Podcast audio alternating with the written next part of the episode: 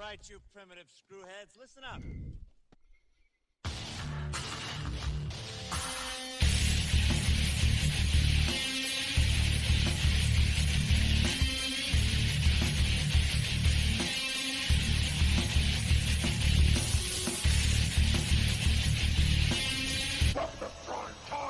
They're coming to get you, Barbara. I met this six year old child with this blank, pale, emotionless face and the blackest eyes, the devil's eyes. Oh, I must be crazy. you know, if the institution ever found out about this, they would haul our butts back in and straight check them. Permanent. You didn't have to come, Hawes. This is between me and Jason. I know, I know, I know. But I still don't get the therapy here. All you need to know is Jason's dead, right? Seeing his corpse ain't gonna stop the hallucinations. Seeing it won't, but destroying it will. Jason belongs in hell, and I'm gonna see he gets there.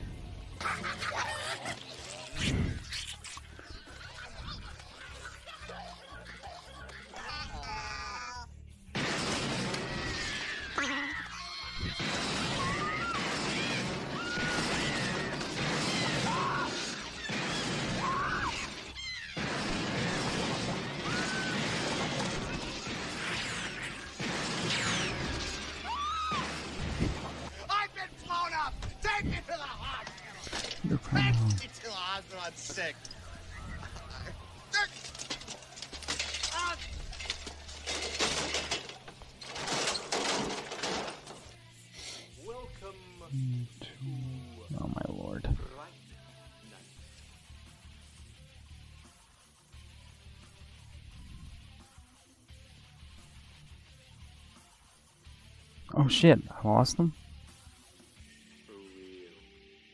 We'll show those shitters what we can do.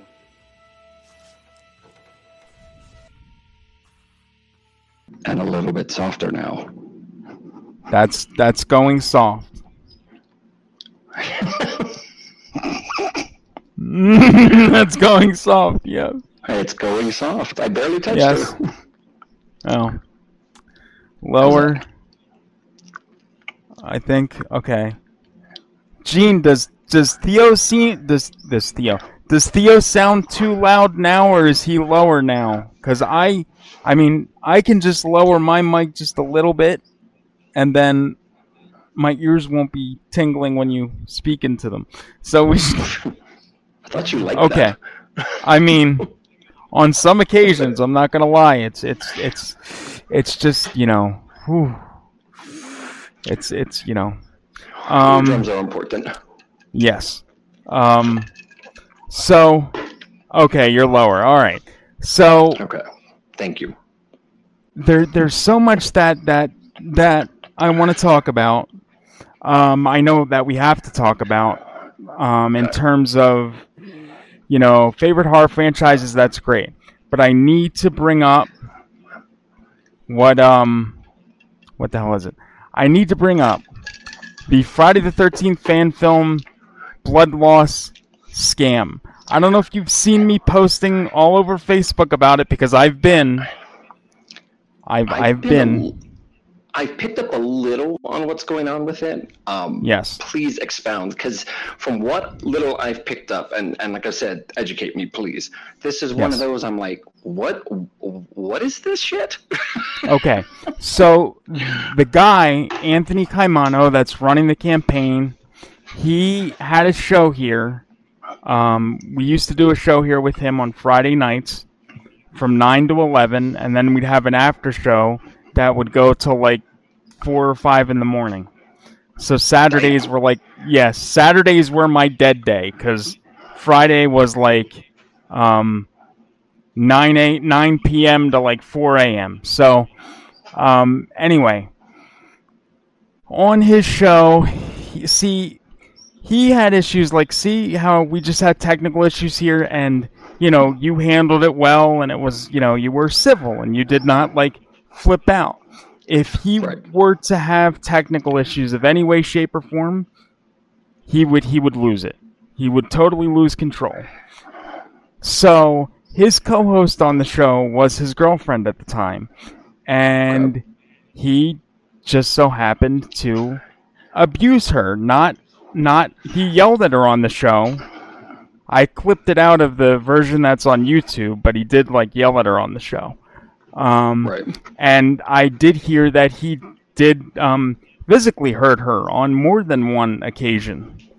Um, cool.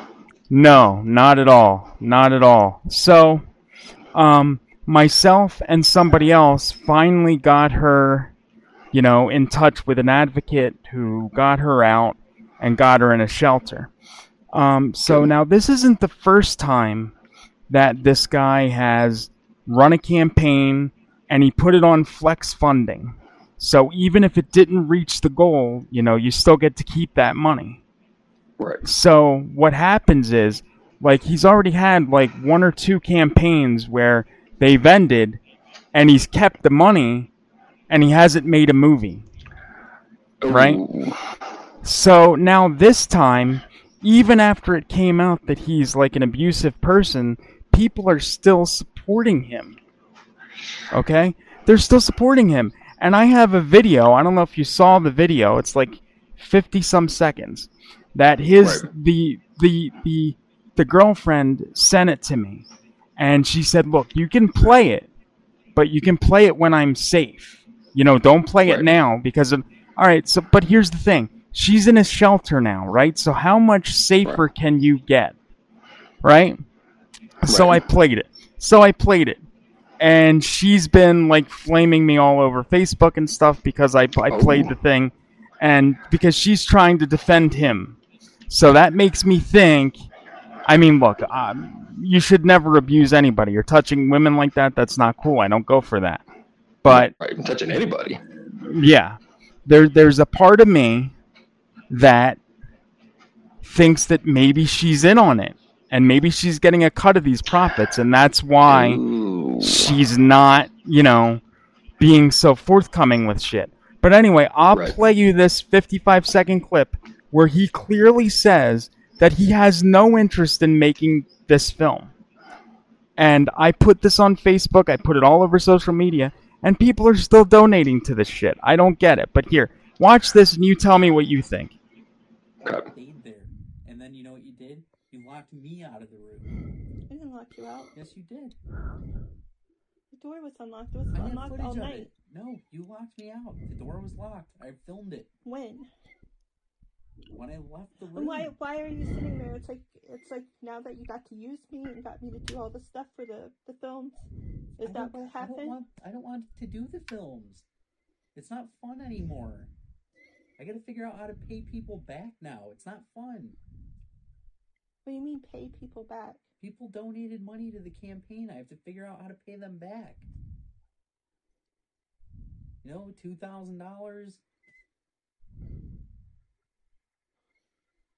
Why are you doing all of this? I'm not doing anything. Yeah, you are. You're No, I ruining wanna be- everything. no, I want to be left alone.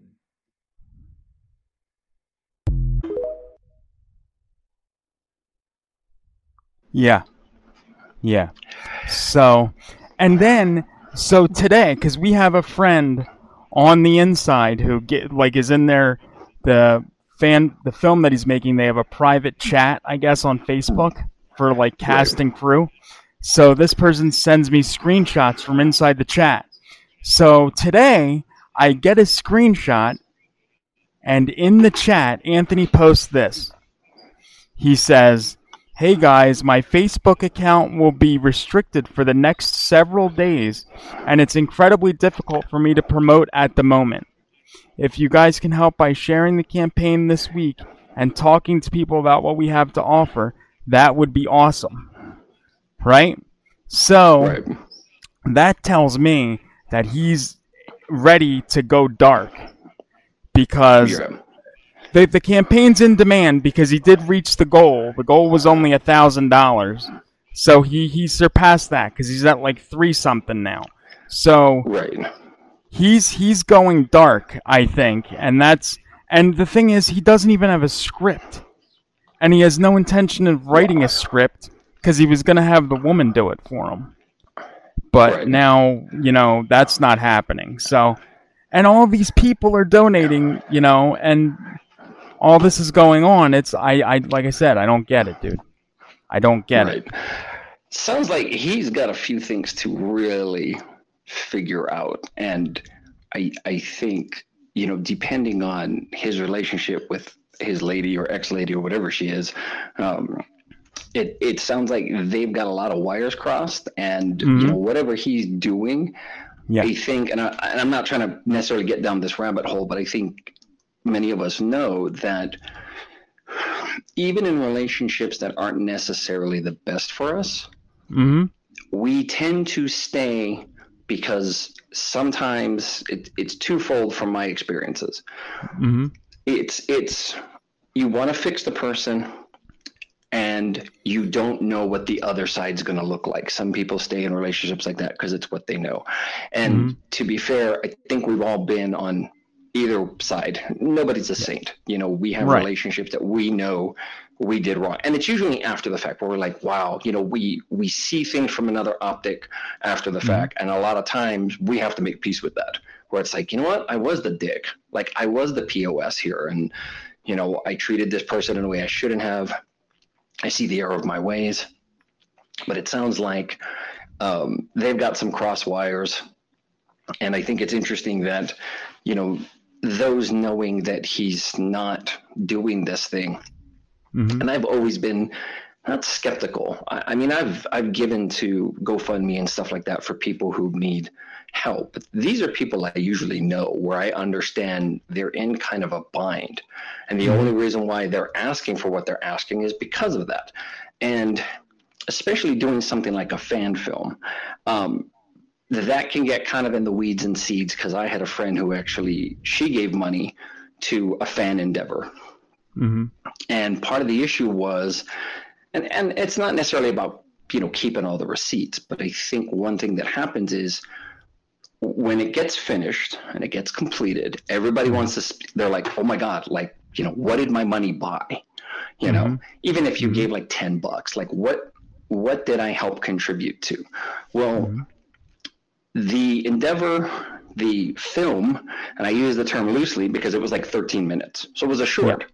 hmm This person collected well over fifteen thousand dollars for a short. Ooh. Ooh. And, and to be fair, you you can make, you know, something along those lines for that. But it goes back to what did my money buy? So having said that, you look at this thing and it looks like something that Spielberg would have made when he was fourteen. Right. It's it's super fudgy, super shady. Um, you know what effects were supposed to be there were not. Like this thing was like super trimmed down from what was pitched. So many people had ire about it. Like really, dude. And he he basically in in not to mince words, but was basically like, well, too bad, so sad. You know, I did complete something and you gave me this. So I know some people went after him. I don't know what the outcome was. I think I watched it like once just to be like, oh, cool. But then it was like, she was like, what the hell? Because I think she gave like money, money, not like 10 bucks, like actual money to Right. help this person out and, and you know, kind of fulfill a dream, if you will. So, um, you know, if, if you're not exactly on the level with who you're with, or even yourself, which seems like I think there's issues there. And I'm obviously I'm not a shrink. It's just going by what I saw. Um, the fact that this guy now owes people money and have to pay them back. Um, you know, you got to do the right thing. You know, if if you didn't do what you set out to do, you got to do the right thing. And I think the worst part about it is if he is going dark, we obviously know that whatever was recorded as far as him being quote unquote conflicted, um, Mhm. he's he's fine with uh, you know the other side of it where it's like oh well i'll just go away and nobody will contact me and stuff. And it's like dude you, you gotta be better than that. You know a lot of people like i said a lot of people are kind of you know um, concerned about giving money for this kind of stuff. And, and people work hard. Like you know somebody gives you something to make something happen that's trust, you know, in the form of currency. That's my opinion. So mm-hmm. to sit there and turn around and go, well, I'm just going to go dark and these people can suck it. Like, I mean, that's just that's just not cool. And we've obviously, you know, there have been scams before, but I also mm-hmm. know that it's like, you know, that's why people lose trust in others. That's why mm-hmm. people who are truly homeless and have, you know, real needs and people who are panhandling and they don't get money because they don't trust. And I know there were, and there were times it's like, I had one instance, this was years ago, where this person got in a very nice vehicle after being out on the side of the road. But I also know that there's that part of me. It's like I have to believe deep down inside they really need the help. This is not a need. This is mm-hmm. something he wanted to do, and now he may or may not. Seems more like may. Um, you know, just run off with the money and just toodaloo. So Yeah. uh, you know, that's one of those things. It, it'll get uglier for him before it gets better, and it sounds Mhm. like they both need some type of intervention, or they're both Oh. really bad for each other and need to. Oh. That that that's 100%. Let's see. So Nanner says it's over 5k. He made two campaigns. Yes, he did make two campaigns for the same fan film. The first campaign did not, you know, he didn't reach his goal on the first one because his goal was 30,000, but it was flex funding, so he got to keep that money. So he made like 2,000 something there, so he kept that money and he's not paying that back. So now on this second campaign, he's at like he's over 3k on the second campaign. Jesus. And the goal on this campaign was a thousand, so he already surpassed the goal. You know, and he's in demand, so people can just keep donating. And the thing is, they are. You know, and that's that's that that that's sick. And Ryan, he has never made anything. He's attempted, but he's never made anything. And I don't think he. Well, as long as I have breath in my body, he will not make a movie. Believe me. That's the reason that I brought this up on here tonight because I am spreading the word. I am spread. I am. Every show on this network is going to have this mentioned at least once, so we can, you know, because I think as of May thirtieth, I think some of the money gets turned over so that way you know you can't get refunds i think after may 30th so we got five Right. days left and then Damn. Yeah, if he's scamming people, I mean that's, I mean obviously that speaks to a, um, you know, just being very kind of ill of manner. I, I, I mean, none of us are saints, but if you're running two campaigns, one went shits up, and then the other one's still ongoing, and it's like, because for me, and and you know, outside of that video, because I believe, and I've seen this, and like I said, I've given money to people's, um, you know, works and stuff they're trying to do.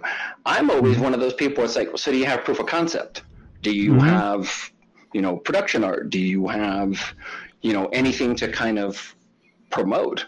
And I, I, I, I did this maybe about three years ago, where I did a little campaign, and I was Mhm. like, hey, I want to get some podcast stuff. Like I wanted to start this. And I learned over time that that's not for what a podcast makes. Like, you know, you can do it like simpler and stuff. But some people gave money. I gave the money back. I was mm-hmm. like, hey, and and some of them were like, you know, you can keep it to kind of just fund this thing if you want to. And I'm like, no, I'm like, it's the principle. It comes back to whether or not you, you know, did or did you did or didn't do something. You know, standing by your word. And I told him, I said, you know what? I didn't buy the equipment. I didn't do that podcast or whatever. I decided to kind of go more low tech. I'm like, here's your money back. And, um, you know, this is one of those things probably going to catch up to him, probably in the worst way possible, because, um, you know, we've seen with bigger cases that sooner or later people get their feet held to the fire. And for me, it's literally like, you know, the internet has a short memory. especially now more than Oh. ever. So it's Mhm. literally like you put that stuff out there that you're doing this, and then it never happens. You can go dark, but I guess the best way to put it is, especially if it's a scam, the money's going to run out. yeah Then what Oh, is he yeah. going to ask for? So exactly one hundred on percent many levels. One hundred percent. John, thank you for joining us tonight. Hopefully, you'll enjoy the rest of the show. Um, but yeah, like I said, I just wanted to bring. yeah, I wanted I wanted to just bring that up because I'm trying to, like I said, spread it as much as I can. because people need to have their eyes open. They they're just like blindly following this guy. It's like it's a cult. The cult of Anthony. I hate to say it, but it is. It, it it happens, you know. People, for whatever reason, you know, certain people kind of speak to others in a way where they will contribute. And you know, my biggest thing is, you know, whenever you put that out there, and I mean, all things considered, you look at the evidence in hand, and it's like, well, yeah, this seems like super shady. Um, you know, it's one of those things where he might come knock and be like, "Well, you're in the middle of my shit," and I'm like, "Well, at least from my standpoint, it's like, well, you're fucking people over." Hmm You know, heaven forbid there are people in this world who think that's still wrong. I do.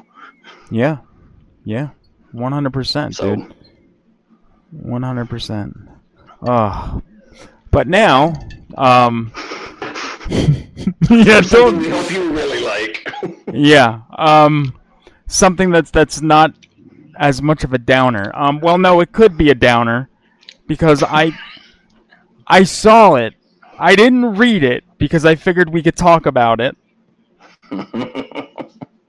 What is James Cameron doing? What is he Oh, doing? Well, okay, so and and when you talk about people of, of a cultish nature, Cameron is, you know, uh, certainly up there. And don't get me wrong, I love many of that man's films, but Mhm. not to say he don't fuck shit up. I mean, everybody sooner or later makes a misstep of some kind. So Mhm. according to, and we got this off of JoBlo.com just to you know source it. Um, He is working on another Terminator movie, at least the script, because the rights I think of officially, I, I want to say it was 2020. Like they officially went back to him. So now, and So wait, so Paramount's done? Like it's gonna go to another like?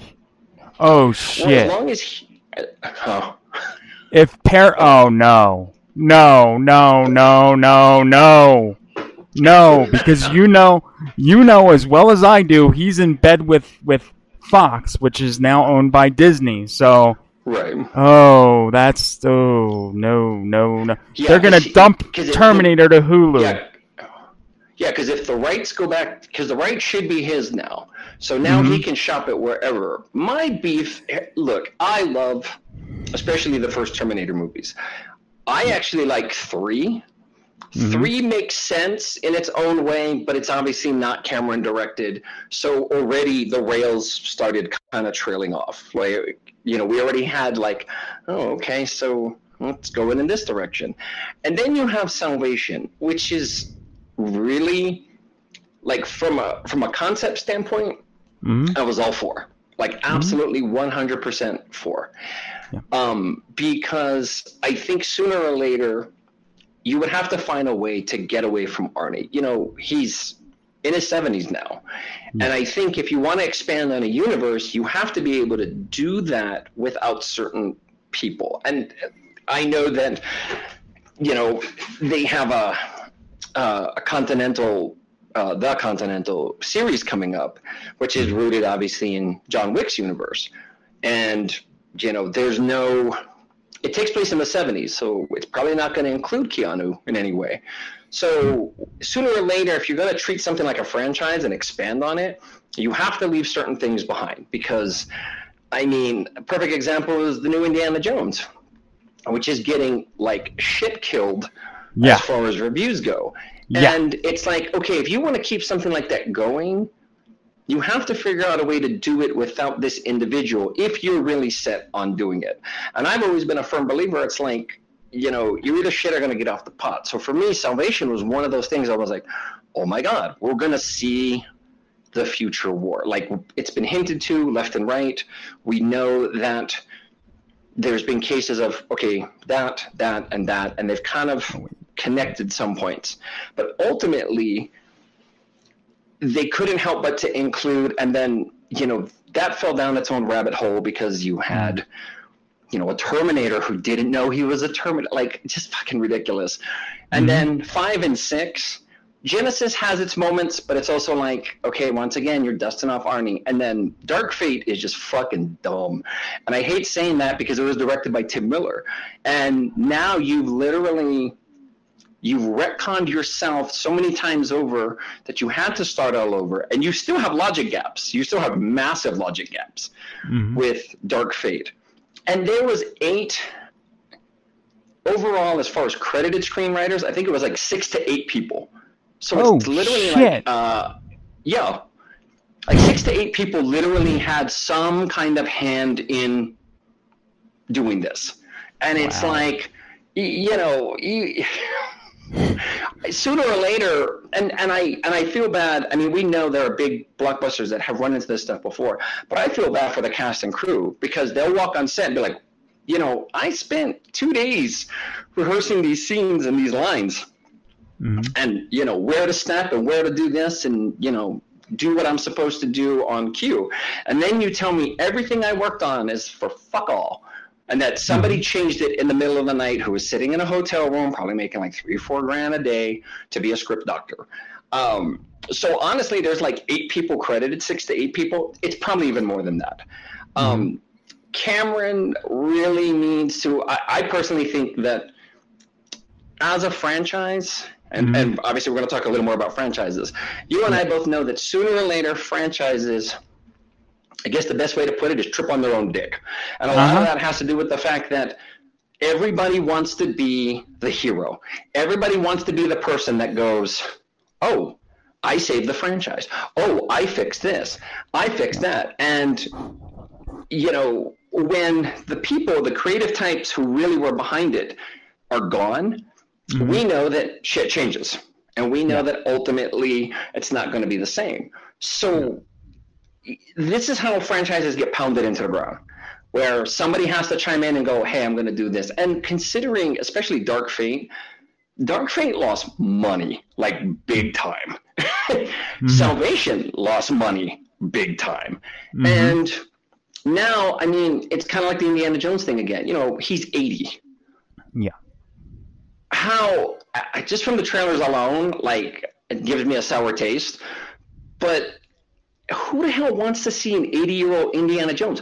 Who the fuck wants to see a 75 year old Terminator? You know, T or T 800. Well, Um, he said he's so- done. I think Schwarzenegger said he's done. he He's, needs he's done be. with it. I I think when people get to the point where they re they re-immerse themselves in a franchise, and I I know that the power of money is strong, Yeah. Right. but when they look back at some of these things, do they not have moments of the fuck was I thinking?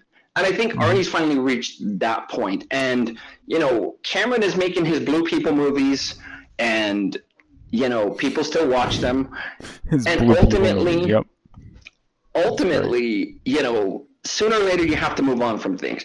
And when people try to come back to franchises, they find something mm-hmm. they don't like that in some cases franchises move past the audience themselves.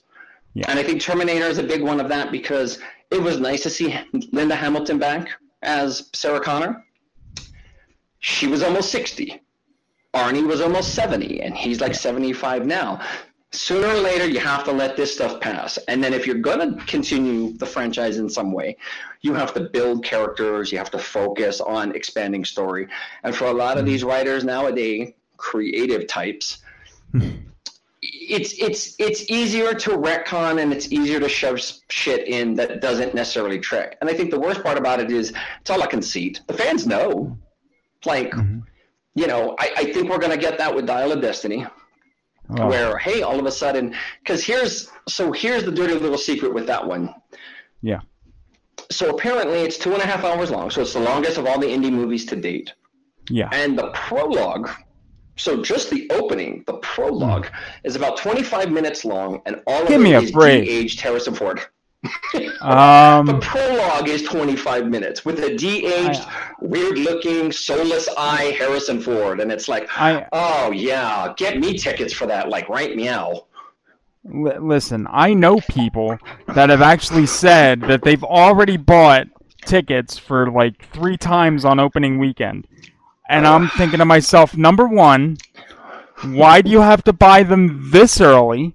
Because I don't, you know, I don't think you're going to have that much of a problem. And number two, why would you want to buy? Why would you want to commit yourself to seeing it three times after you you I mean, look, granted, I know you like all the other ones. You love Harrison Ford. Great, I get it. Good.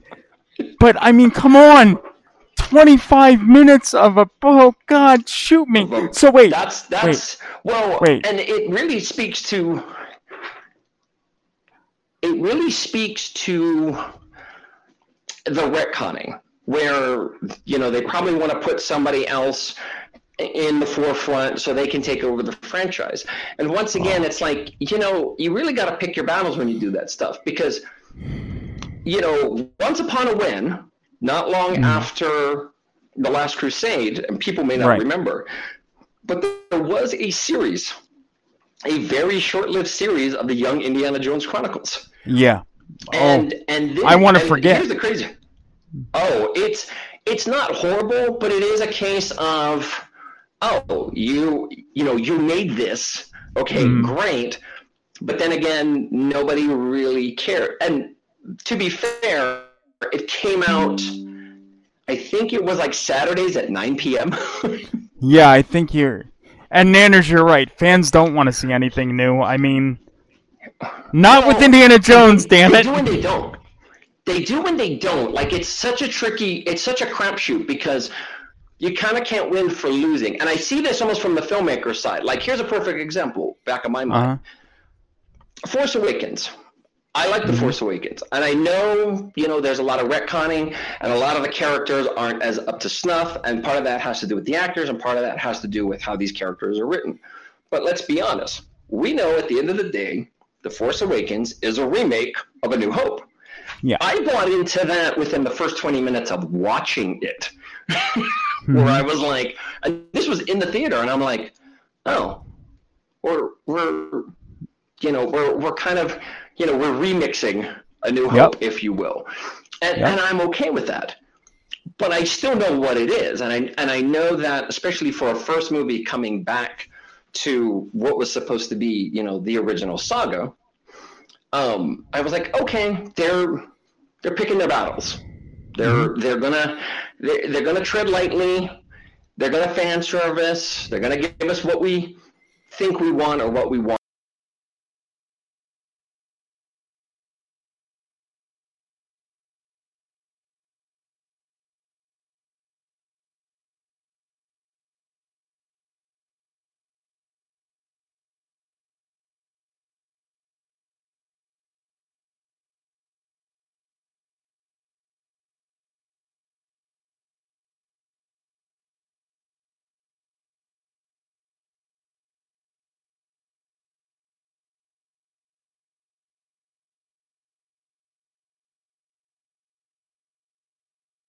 all these side quests that don't even add up.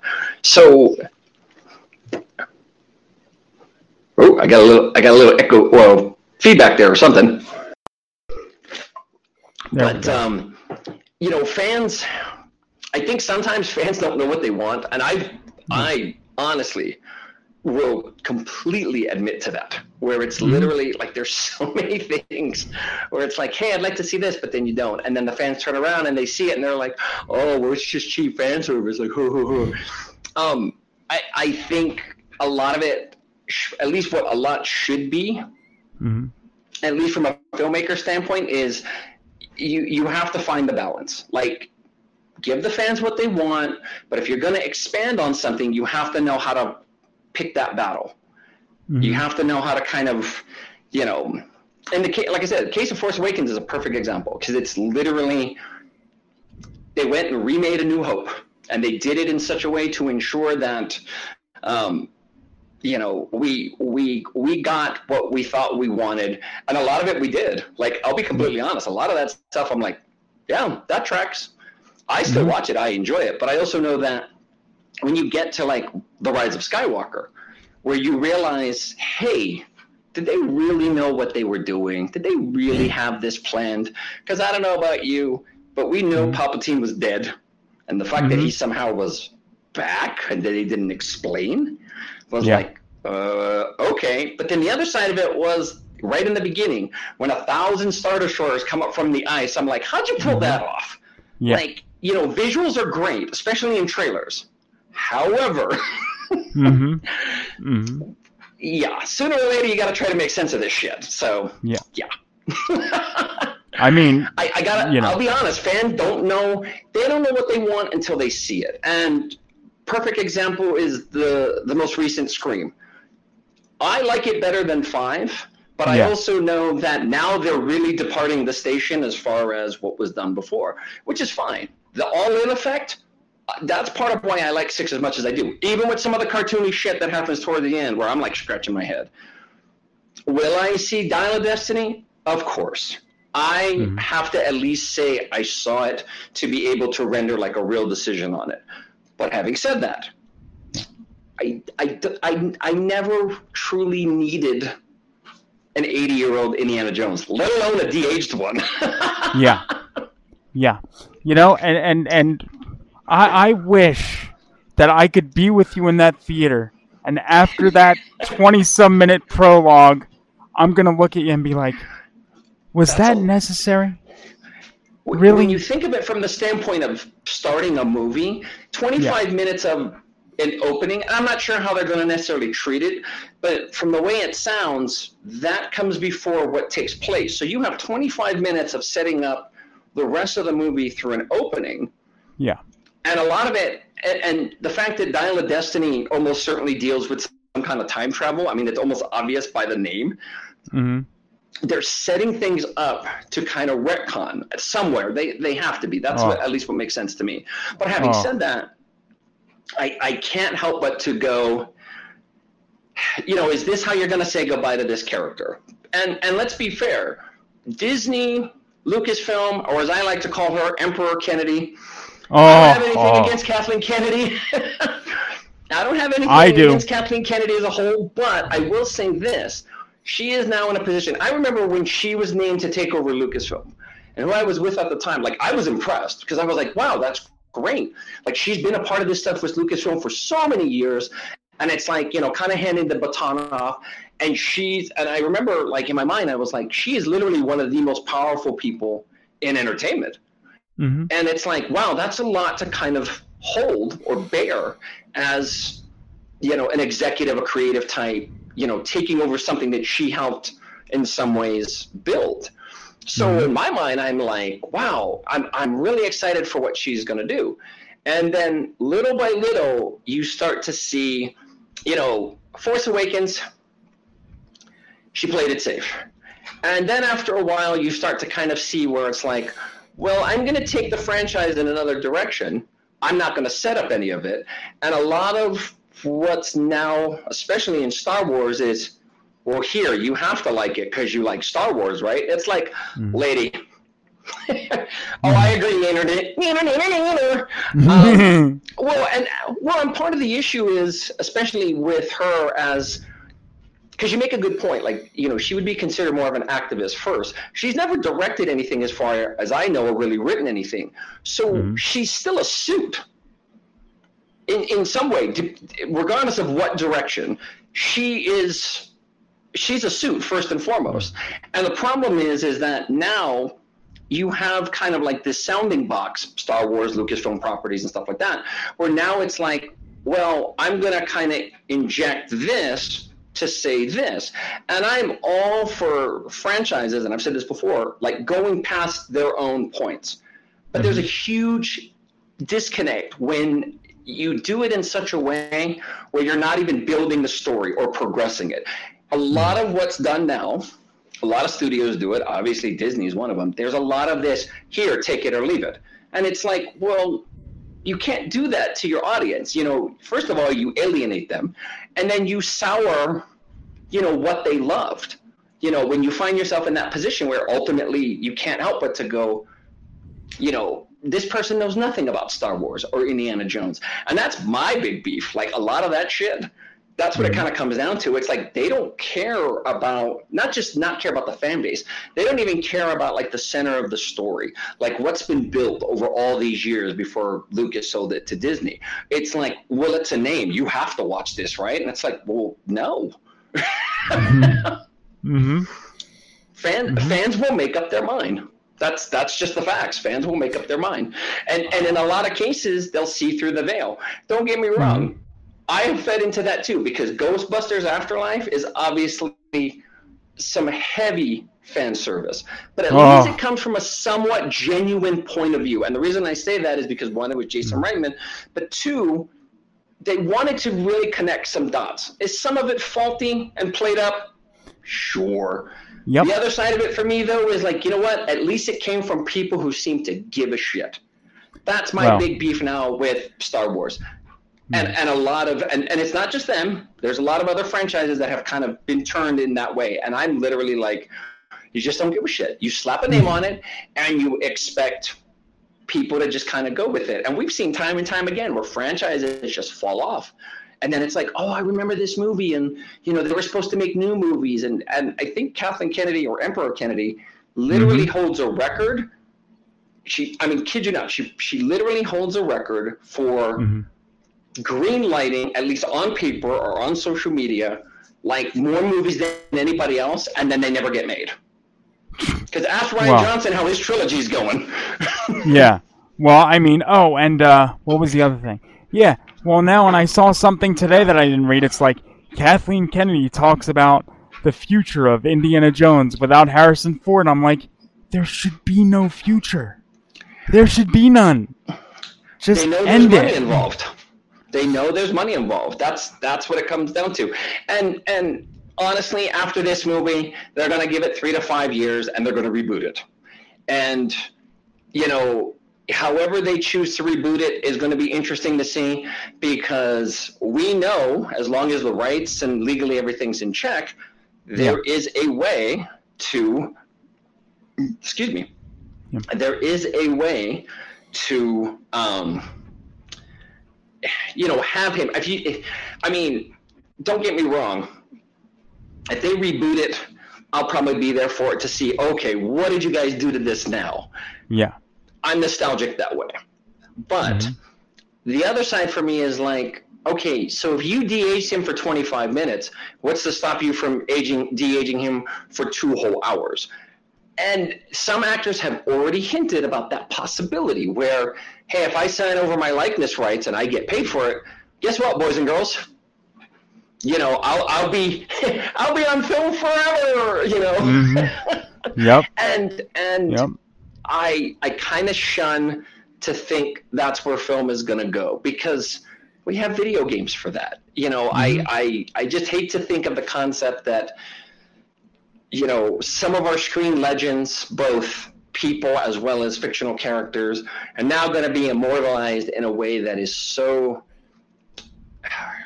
you know disingenuous and i get it all comes down to technology and it comes down to money and it comes down to you know taking a recognized name and slapping what you want on it to, to make money off that. But mm-hmm. like i said sooner or later you're gonna you're gonna lose the fans in the process.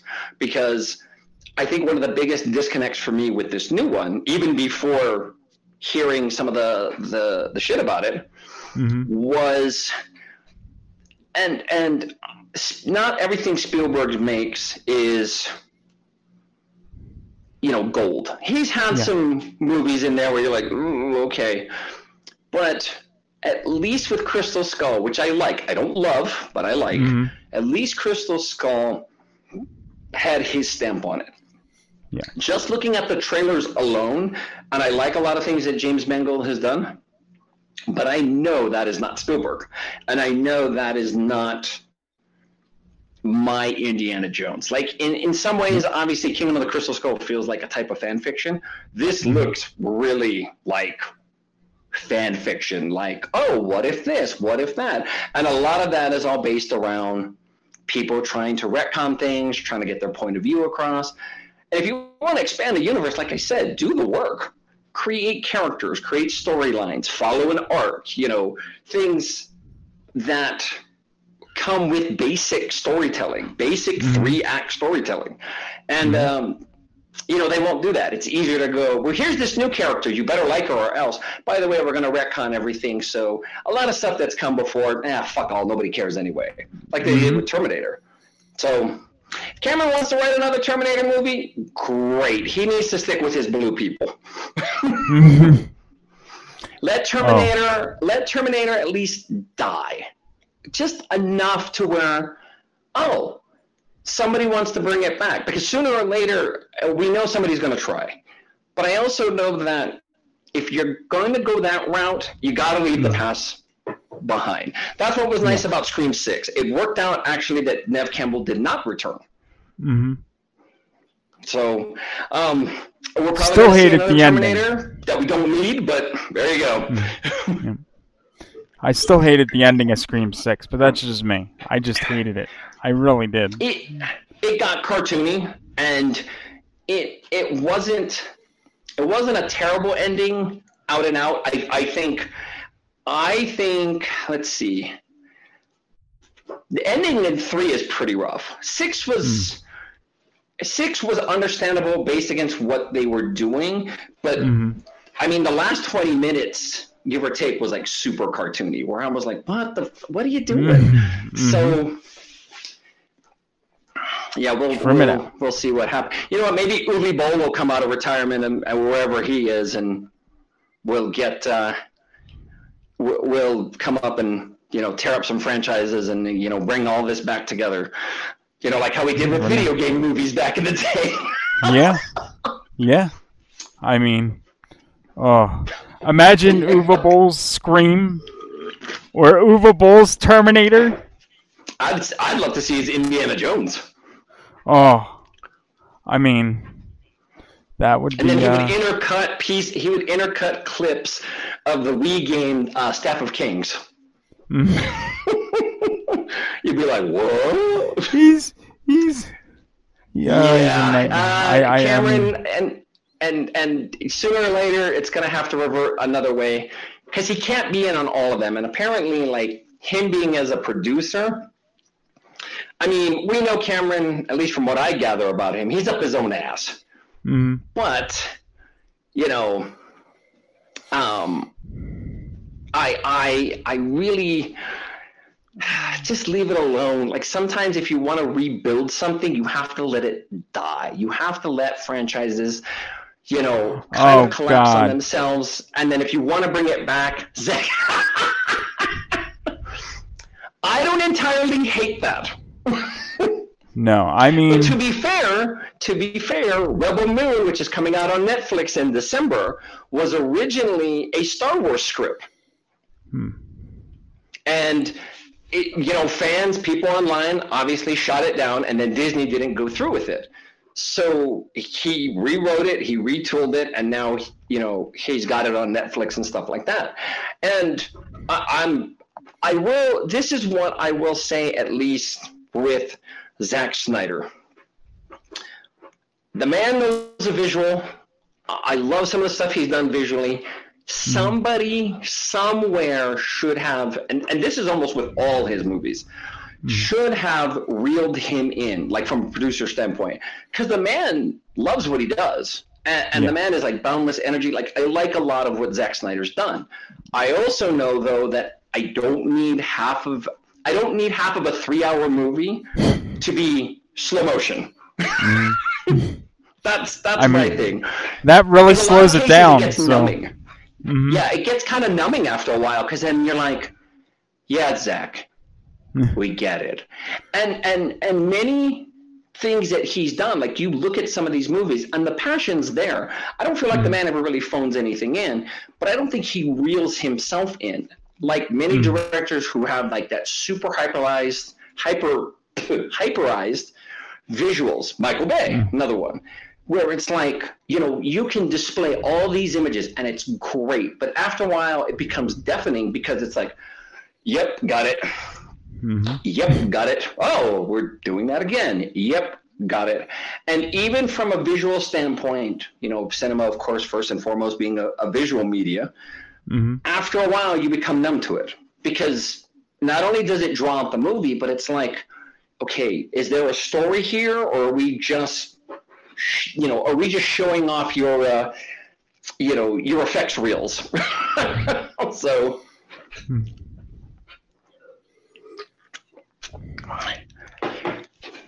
I like Man of Steel. Um, I know that the way they took the character, they were trying to update him, but then it also takes away from the character. I mean, even the Richard Donner stuff, which of course is phenomenal, especially the very first Superman movie.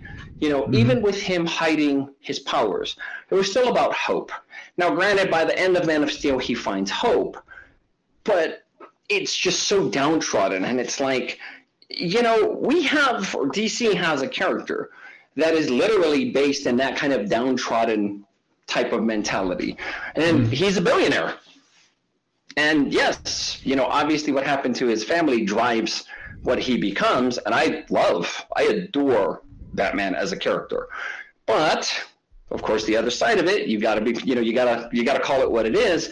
Superman was always built around the concept of of hope, and it was always built around, um, you know, being an example to make people better powers or no powers. And it's hmm. kind of hard for a character to exhibit that when he's in the shadows, he thinks humanity sucks, he can't do anything to help them or inspire them.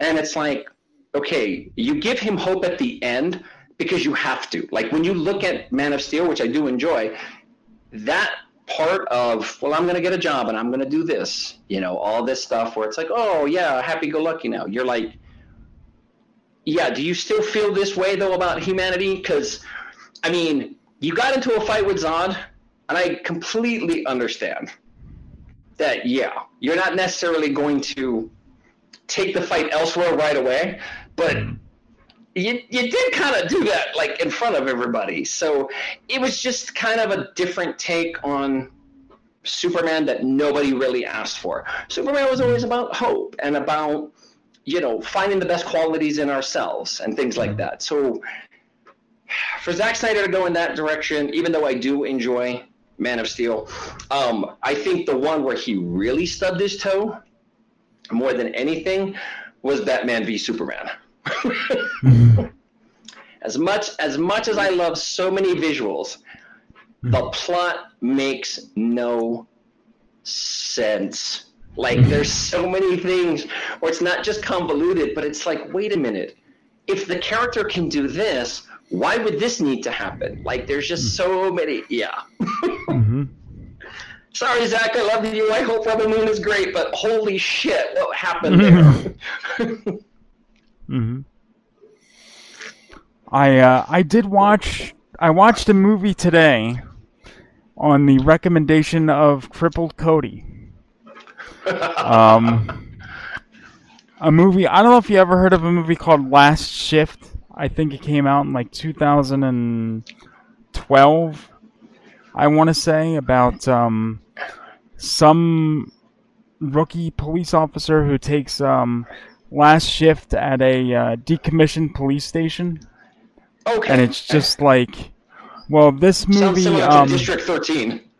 yes. Or, uh, Um, not district, but uh, precinct. Uh, uh, assault on precinct. Uh, 13. Assault on There we go. Precinct. There's, yeah, that's it. Um, now th- this is this is definitely different because it has a supernatural element to it, and there's um a uh, it's it's really more of a supernatural element, and this is coming from I don't really like. I mean, people have told me they're like you don't like new movies, and I'm like yeah, I guess I don't, but I watched this. It's uh, Malum, it's called, and uh, it was Okay. pretty. Uh, it was pretty intense at certain moments. Like um, they updated it, and this this this woman cop is there at this this police station, and it's like an overnight thing, and she's by herself, and she's getting these phone calls. She doesn't know where the phone calls are coming from. She's told to stay out of the holding area, and uh, you know things just go uh, ape shit from there. It's it's really. I mean, I think I actually, I actually have to watch it again because I I found myself like like there were so many things that that I don't th- that I think maybe I missed, and I think it's because there was there was too much background noise, and too many people were just like talking and kind of like taking my attention away, and like then I get to the end of the movie and I'm like, all right, we're here. I don't exactly know how we got here, but we're here, Right. and I'm like, wow, this just happened, and that's really like, whoa. I'll have to check that out. I uh, I got to with what little free time I have these days, Mm. I got to watch and and I I had been told to watch it because I was told that it was my speed and it was something that was definitely going to you know be on pace with what I like. And ultimately when I watched it, I even had that, oh my god, this is fucking insane in a good way. And Yes. um, many have probably heard about it. It's called Sisu, and it is Ah, yes, I did. How is that? it's fucking bonkers. It is. It's John Wick, Okay. a little bit of Rambo, Okay. a little bit of Inglourious Basterds, Okay. all kind of wrapped up in this Western kind of. Because even John Wick is obviously like kind of this neo Western. Right. But kind of in this Western package, like it almost reminds me if somebody took like um, DC used to have a label back in the day called Vertigo Comics, which I adored, and it it's been long gone. They they did some great things that really pushed barriers, but um, it reminds me of like this kind of graphic novel type of not just visual, but like how it kind of presents itself because it's ridiculous. Mhm. Um, there are a couple scenes where you're like, yeah, physics doesn't work like that. But then again, who cares? Because obviously, you know, Fast and the Furious is a multi-billion dollar franchise for some reason. Um, Right. And I did see that too with my son, and we both had moments where we looked at each other and like, what are we doing with our lives? like, like what, what? How did we get here? You know, kind of deal. Mhm. Um, but Sisu, and and it's pretty straightforward. A lot of it's in the trailers, and mm, also kind of referencing it once again to like John Wick, where it is a movie um, that doesn't have what I would call spoilers. Like Mhm. it's pretty straightforward stuff, um, and it's just a bonkers good time. It is um, like many of those type of movies. Like part of the joy is the kills. Mhm. Is is that level of just over the top graphicness that yet feels grounded. There's this weird, and I don't know if it's more so the cinematography or the way it's shot, but ultimately as as over the top as some of the shit is, it feels very grounded. Cinematography has a big hand to play in that. But at no point do you feel really put off. I mean, you're going to have moments where you're like, no. But especially on first viewing, you're not really going to have that because you're kind of just sucked in. Because it is a very kind of graphic novel type of um, setting, especially visually. Um, I really enjoyed it. Um, I hope that it is a standalone movie because it is one of those things where, you know, Hollywood or studios like to take these things and run with them, and in doing Mhm. so, they shit them into the ground. Yes. Um, but this is definitely it, it. It's treated as a one-off. It needs to be a one-off, and what's so great is the actor who plays, um, you know, the lead protagonist. Mm. Um, he says next to nothing in the entire movie, which is to his credit, and a lot of that has to do with the fact that um, one, the man can act, and Mhm. two, he's put in these situations to where he doesn't have to say anything. So they don't take the characters in directions where, oh, well, they're going to have this huge speech about this shit. They're going to have this. And it's like, no, like a lot of it is this emoting. A lot of this is really him seeing what this situation uh, has turned into. And it Mhm. starts out, like I said, it starts out very simple enough, and then it just goes bonkers. Very well made, smartly made, um, made for like, I think like eight to ten million dollars, like extremely small budget, especially Mhm. nowadays. Uh, looks great, done very well. The actor who plays the lead is fucking awesome. And the word sisu is, and it's referenced in the movie several times, but it's it's basically a Norwegian word that it encompasses a spirit that cannot be outdone. It's basically uh, having um, you know fortitude to where you don't quit. And I I gotta be honest, like that character don't quit for shit. Mhm. So I gotta um, watch that. Very well done. Good times. It's short. It's an hour and a half. Um, it's it's got you know it's bonkers moments, but even from the trailer, like you expect that. Yeah. Um, so it is definitely one of those those movies. Um, it's a nice little fun gem for me. I'm glad that it's on people's radars, thanks to, you know, because when they promoted it, a lot of the promoting was, um, you know, based on it's from the studio that brought you John Wick. So um, it definitely runs in line with that. But we certainly don't need three Sisu trailers or uh, three Sisu sequels, I should say. So Right. yeah, it's it's a good time. Um, it's uh, it's a fun little gem of a movie. I, I love movies like this because they're made in that way where you can tell it's not a big budget, but it doesn't have to be. When you know the story, know the characters, and actually care about what happens to them within their arc, Right. that that's always going to be the huge that's always going to mean the most and you and you can't fake that. I think with a lot of filmmakers especially these days with a lot of gizmos and toys and cgi which i love looking at the pretty colors don't get me wrong. You know my mom says my new helmet brings out the sparkle in my eyes. Like i love i love computer shiny shit like the next person. Hmm but with this particular movie, CGI is very scaled back. There is some points of it, but very little. And ultimately, you you see this kind of great tale, almost like a fable, kind of un, unfold. And uh, such a good time. Highly recommend. I'm gonna have to check that out. And oh, before we get into franchises, I have to mention one more film. Um, our own Mr. Nanners uh, made a short film.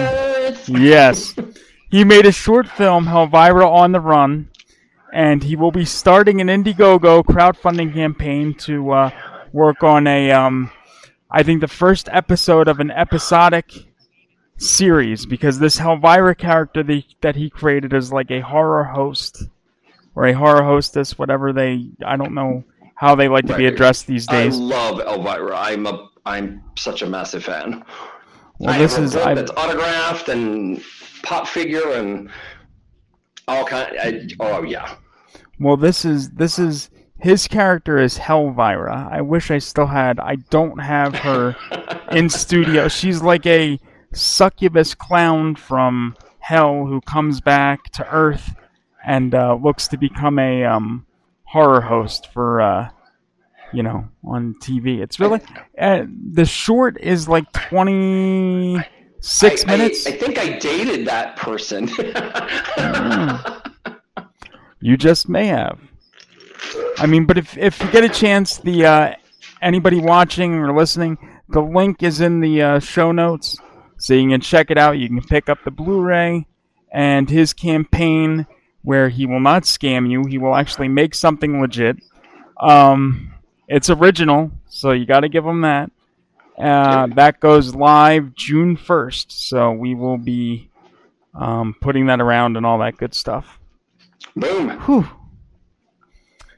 He does a lot of like these visual effects things, and I was watching it, and I'm like, you know, I, I should have, I should have partaken in a gummy before I watched the the thing because the little, the little like, like effects, like he has like these like somebody says boo when you see like a little ghost float, or they have like little hearts float out from her, and I'm like, I, I, I, I feel like if I was if I was in the throes of, of being, you know, high, I might enjoy like those a little more because I'd be like, the ghost is actually coming at my face.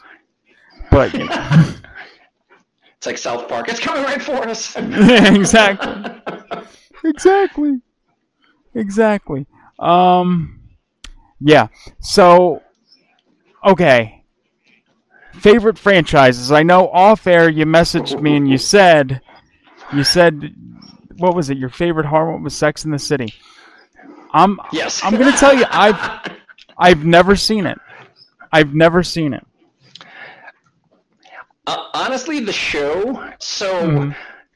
little backstory. So, I was stationed in Japan. Okay. When it came out, and we had like two or three channels.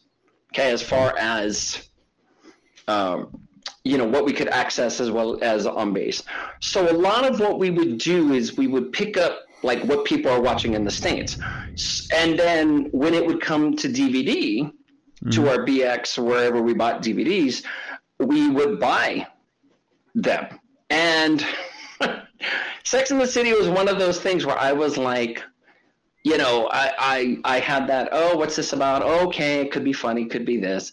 And then I ended up being a bigger fan of the series Mm-hmm. than I did my ex-wife because she was the one who bought them. And we both became very and keep in mind when we bought the first season, Mm-hmm. we hadn't watched anything like outside a couple trailers. So we hadn't really watched anything.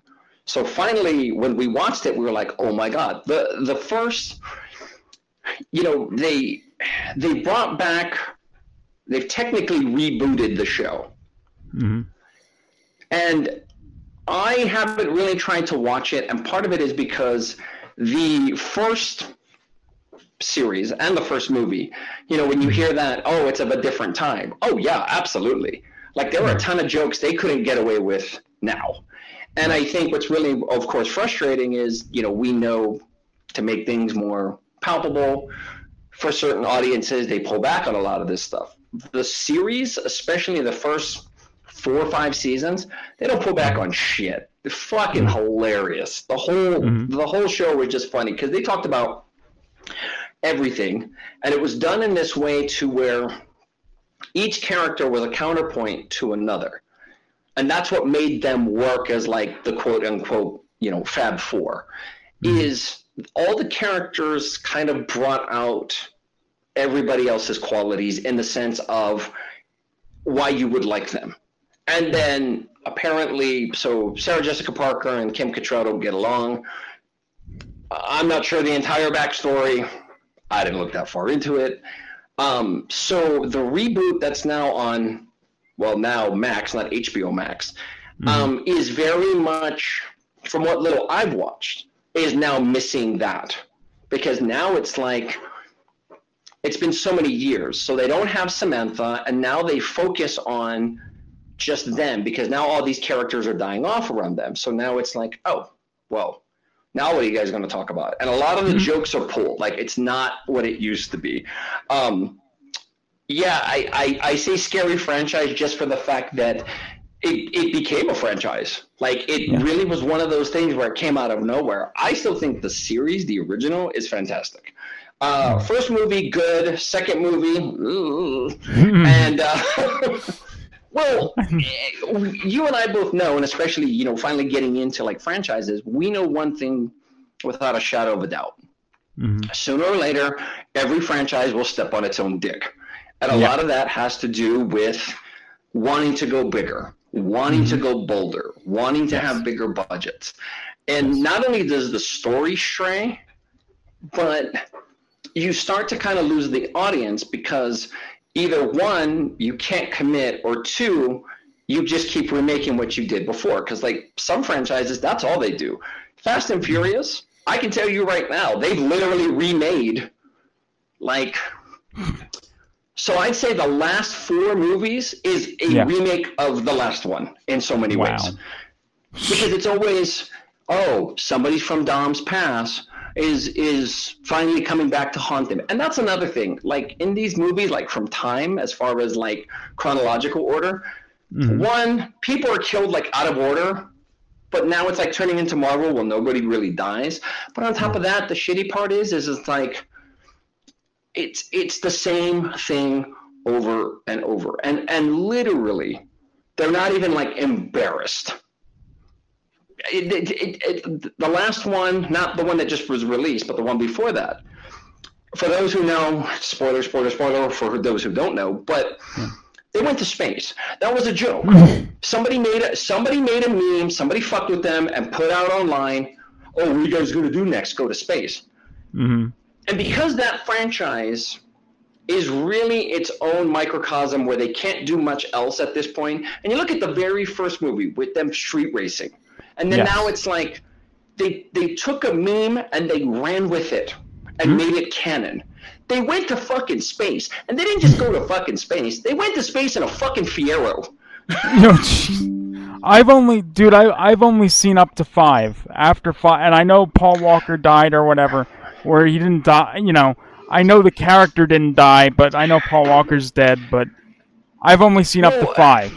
After five, I was well, like, man, I don't no. Well, they still treat him in the movies like he's not dead, even Right. though the audience knows without a shadow of a doubt that he is. Right. And um, a buddy of mine at a bar, he uh, he, and this was about a year or so after. But you know, of course, people might be like, "Ooh, too soon." But um, as a joke, he put up a drink called the Paul Walker. Oh, Do you know shit. what the Paul Walker consisted of?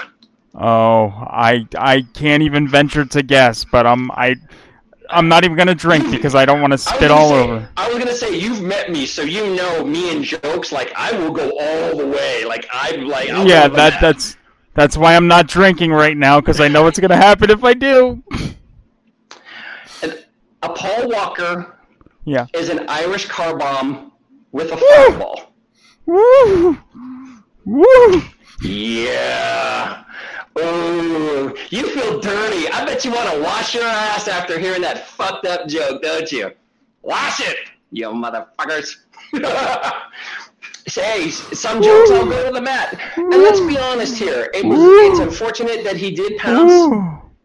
Obviously, Oh, there were one. circumstances, from what I understand, that he wasn't, you know, he was speeding, and, and it's not to say that he deserved to die, but it's mm-hmm. like you have to kind of look at certain aspects and go, you know, it's, was- it's unfortunate. He definitely, definitely did not deserve to die that way, but it, No. apparently, and if I have it right, if I have it wrong, please correct me. But he was apparently very reckless behind the wheel of that vehicle, and mm-hmm. it's like, yeah, you feel bad, like you didn't want that to be, you know, the end point. But it's like, Yeah.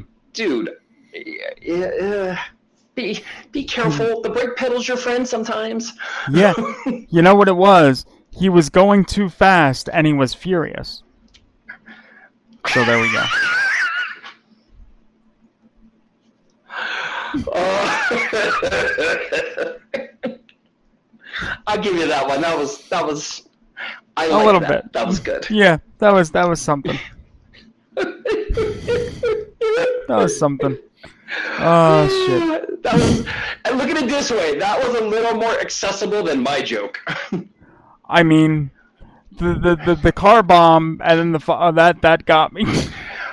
Well, re- well, remember that other joke I, I I said to you that I felt really bad about, but I was like, Oh. I'm a little impressed I came up with that joke. Remember the cripple joke? Um, was that on was that on the Crips? If that was on the Crips, then I probably do it- remember It that. wasn't during, but I sent it to you after because I was like, Oh! I feel dirty. Yeah. Did you Oh yeah, don't oh don't feel dirty. Do you do you realize all all he?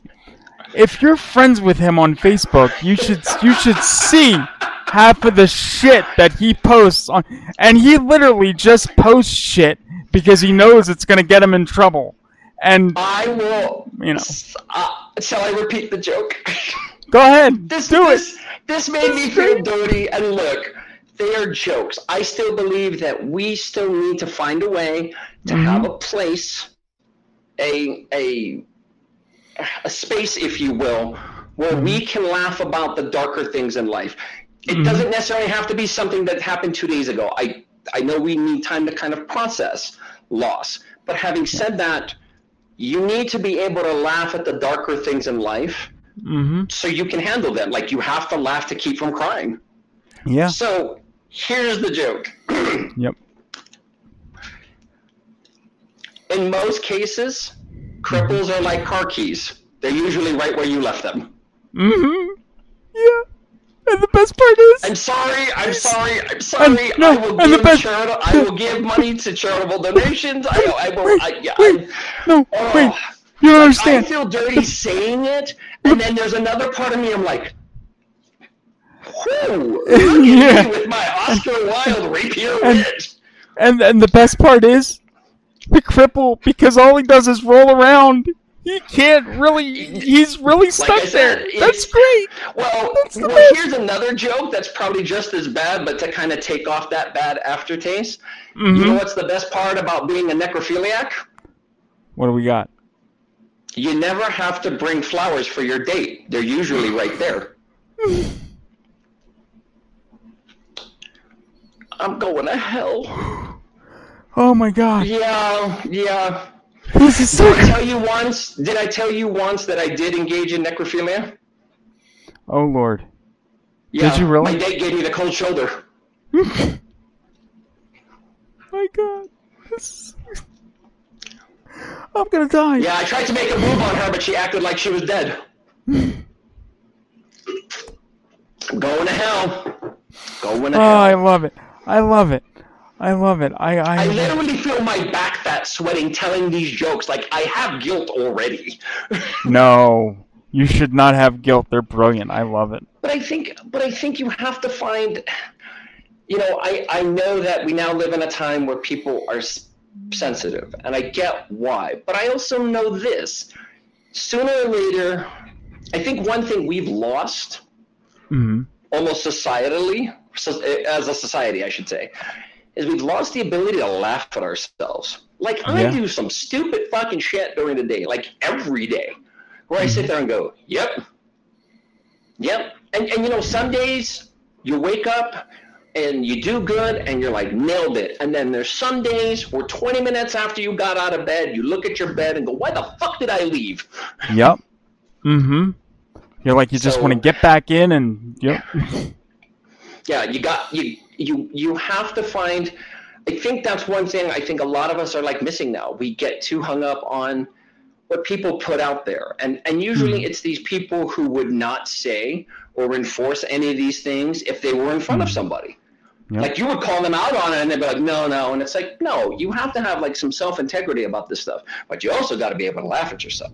And i Yep. think we've really lost that because now you know social media gives everybody a chance to speak Mm-hmm. but how are we ever supposed to figure anything out if everybody speaks at once?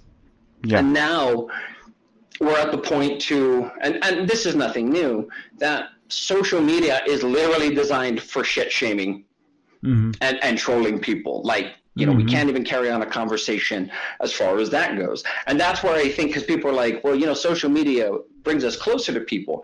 It's like, yeah, but look at the division it causes in between that. Mhm. So, but it's like I said, they're jokes, and and I know because that's the thing. Sooner or later, there's always going to be a joke that hits somebody in that way, and it always goes back to it's funny until it happens to you. Like Mhm. when you look back at like some of the things you laugh at and go, "Oh my god, I shouldn't have laughed at that. That's funny," and then it goes into a direction like you can't, you you can't, uh, you can't joke about that. Like you can't. Perfect example, real quick Mhm. so we can get back to the task at hand because I gotta do bingo tonight. But Yes. so my my father, my mother died in um, 2016 of cancer. Mhm. My father died about three years after that, and it, it, it was both cancer. We saw it coming, things like that, and you know you you don't want to necessarily mourn these people before they die Mhm. but you have to make peace with the end point. Because one you know they're your parents it's still going to hit but you know what's happening. And two anytime somebody close you know to any of us die it checks our own mortality. Like we have to think about ourselves now. Like you know there was a world before i got here and there's going to be a world after i'm gone. And that's just the, that's just the facts.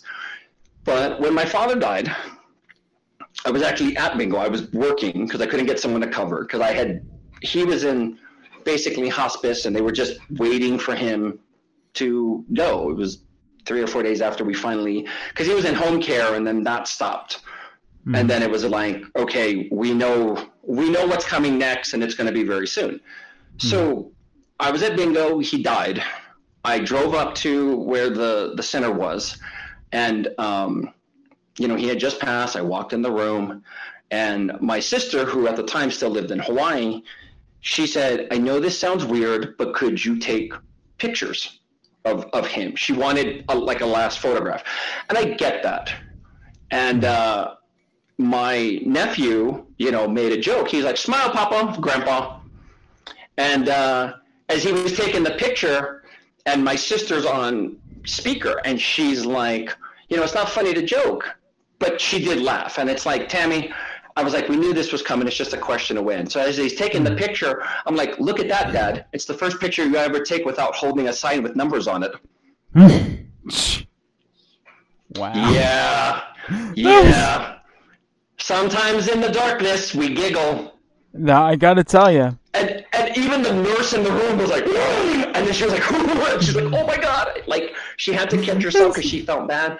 I, and I looked at her and I said, hey, that man was a pain in the ass to me for years. We didn't get mm-hmm. along about anything.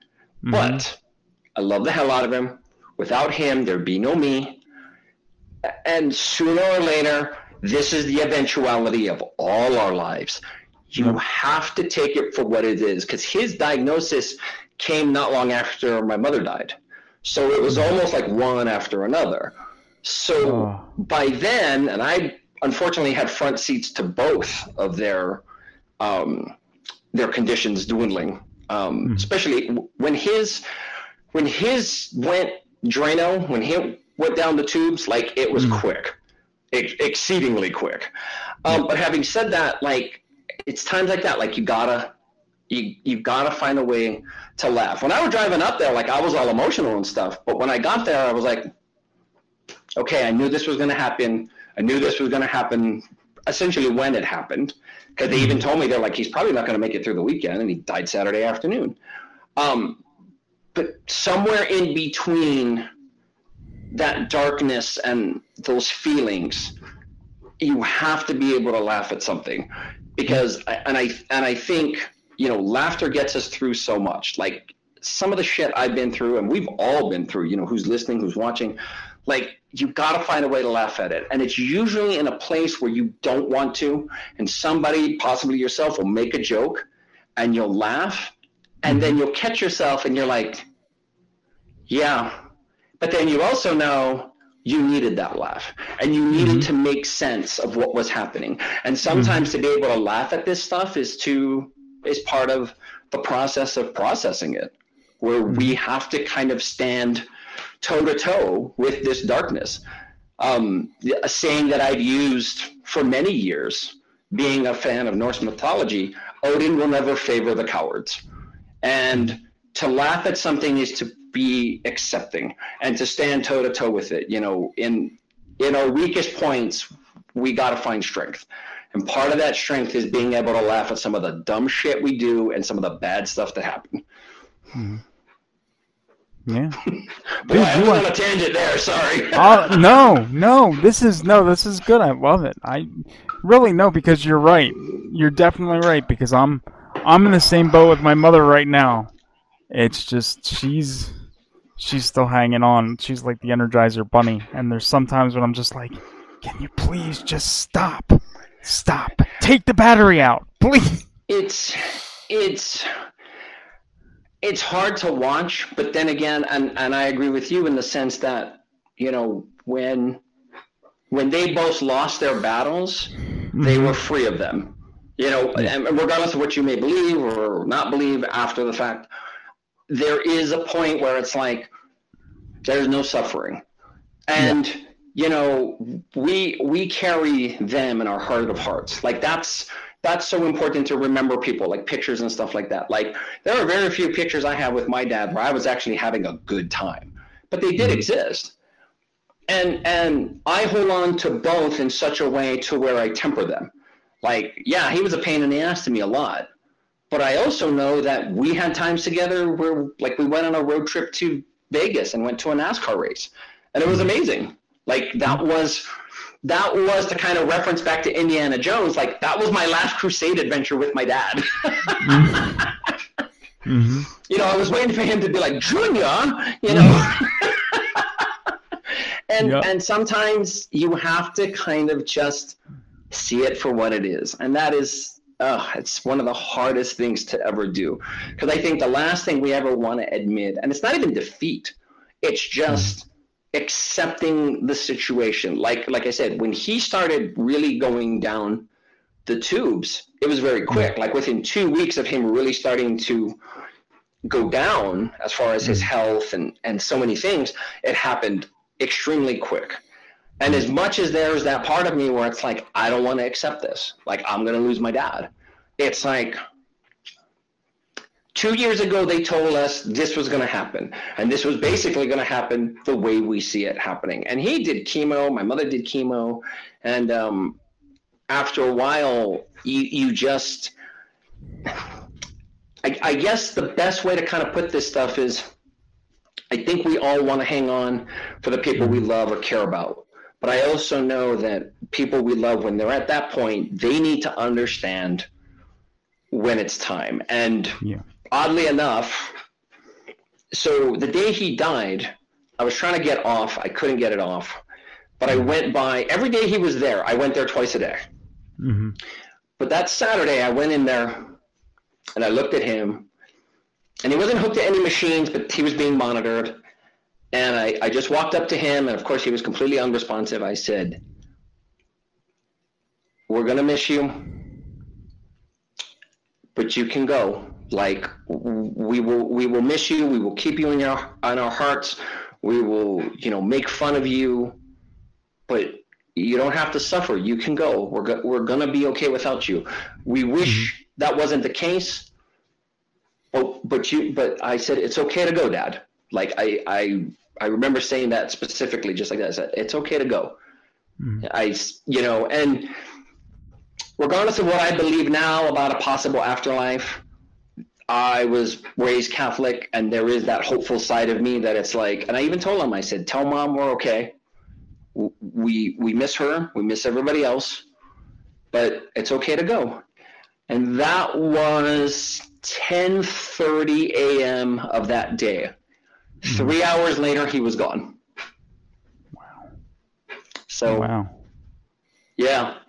I, I think sometimes for many of us, for people we love and we care about, I, I think there is a matter of them hanging on for us. And I know that seems like super idealistic, but I, I, I do think for a lot of people, not just hanging on to life, them being mm-hmm. alive, but just, you know, I think somewhere in their subconscious, like what's beyond all of that. But I told him it was about, yeah, it was about 1030 a.m. I said, Dad, I said, you can go. I said, I'm gonna miss you. Like you piss me off almost every day, and I'm I pissed you off. Like me and him had a pretty contentious relationship, and then, especially when I got older, I I stopped kind of call. I, I stopped, you know, caring about getting into because they're you know like most family members. Like we don't we love them. We don't have to like the shit they do, and we don't have to agree with them. And in turn, they don't have to agree with us. But I reached a point, and it was after so many deployments, you know, when I was active duty, where I was mm-hmm. like, I don't have to deal with this. Like, I just watched a Humvee burn like two months ago, and he's gonna give me shit about this. Like, fuck that noise. So I mm-hmm. really started kind of calling him on stuff, and mm-hmm. that I think even kind of widened the gap because I wasn't always like, well, Dad, you're you're right, you're absolutely right because you're Dad, and everything you do is great, and you shit rainbows, and you fart glitter, and you're wonderful. It's like, no, mm-hmm. Dad, this is fucked up, and and him calling me on stuff like, yeah, do that. I'm wildly imperfect, but mm-hmm. I still miss him. Yeah. I, I, I still miss that jackass 100%. And, and I know we've gotten off topic. I got one more quick thing. I am so sorry. So, No, that's for fine. those who watch This- City Slickers, Yeah. yeah, I'd really go into a different place here. For those mm-hmm. who saw City Slickers, there's that scene, and people laugh at it and go, "Do people really do that?" So there's, it's in the beginning. It's about ten minutes in, give or take. Mhm. They come back from Spain after the running with the Bulls, and Billy Crystal's character gets a call from his mom on uh, the day of his birthday at the time he was born, which was 5:16 a.m. He, kid you not, he takes the call like anybody would, but knows mm-hmm. how the call is going to go. And I know when people watch that in the theater, they had that moment of, do people really do that?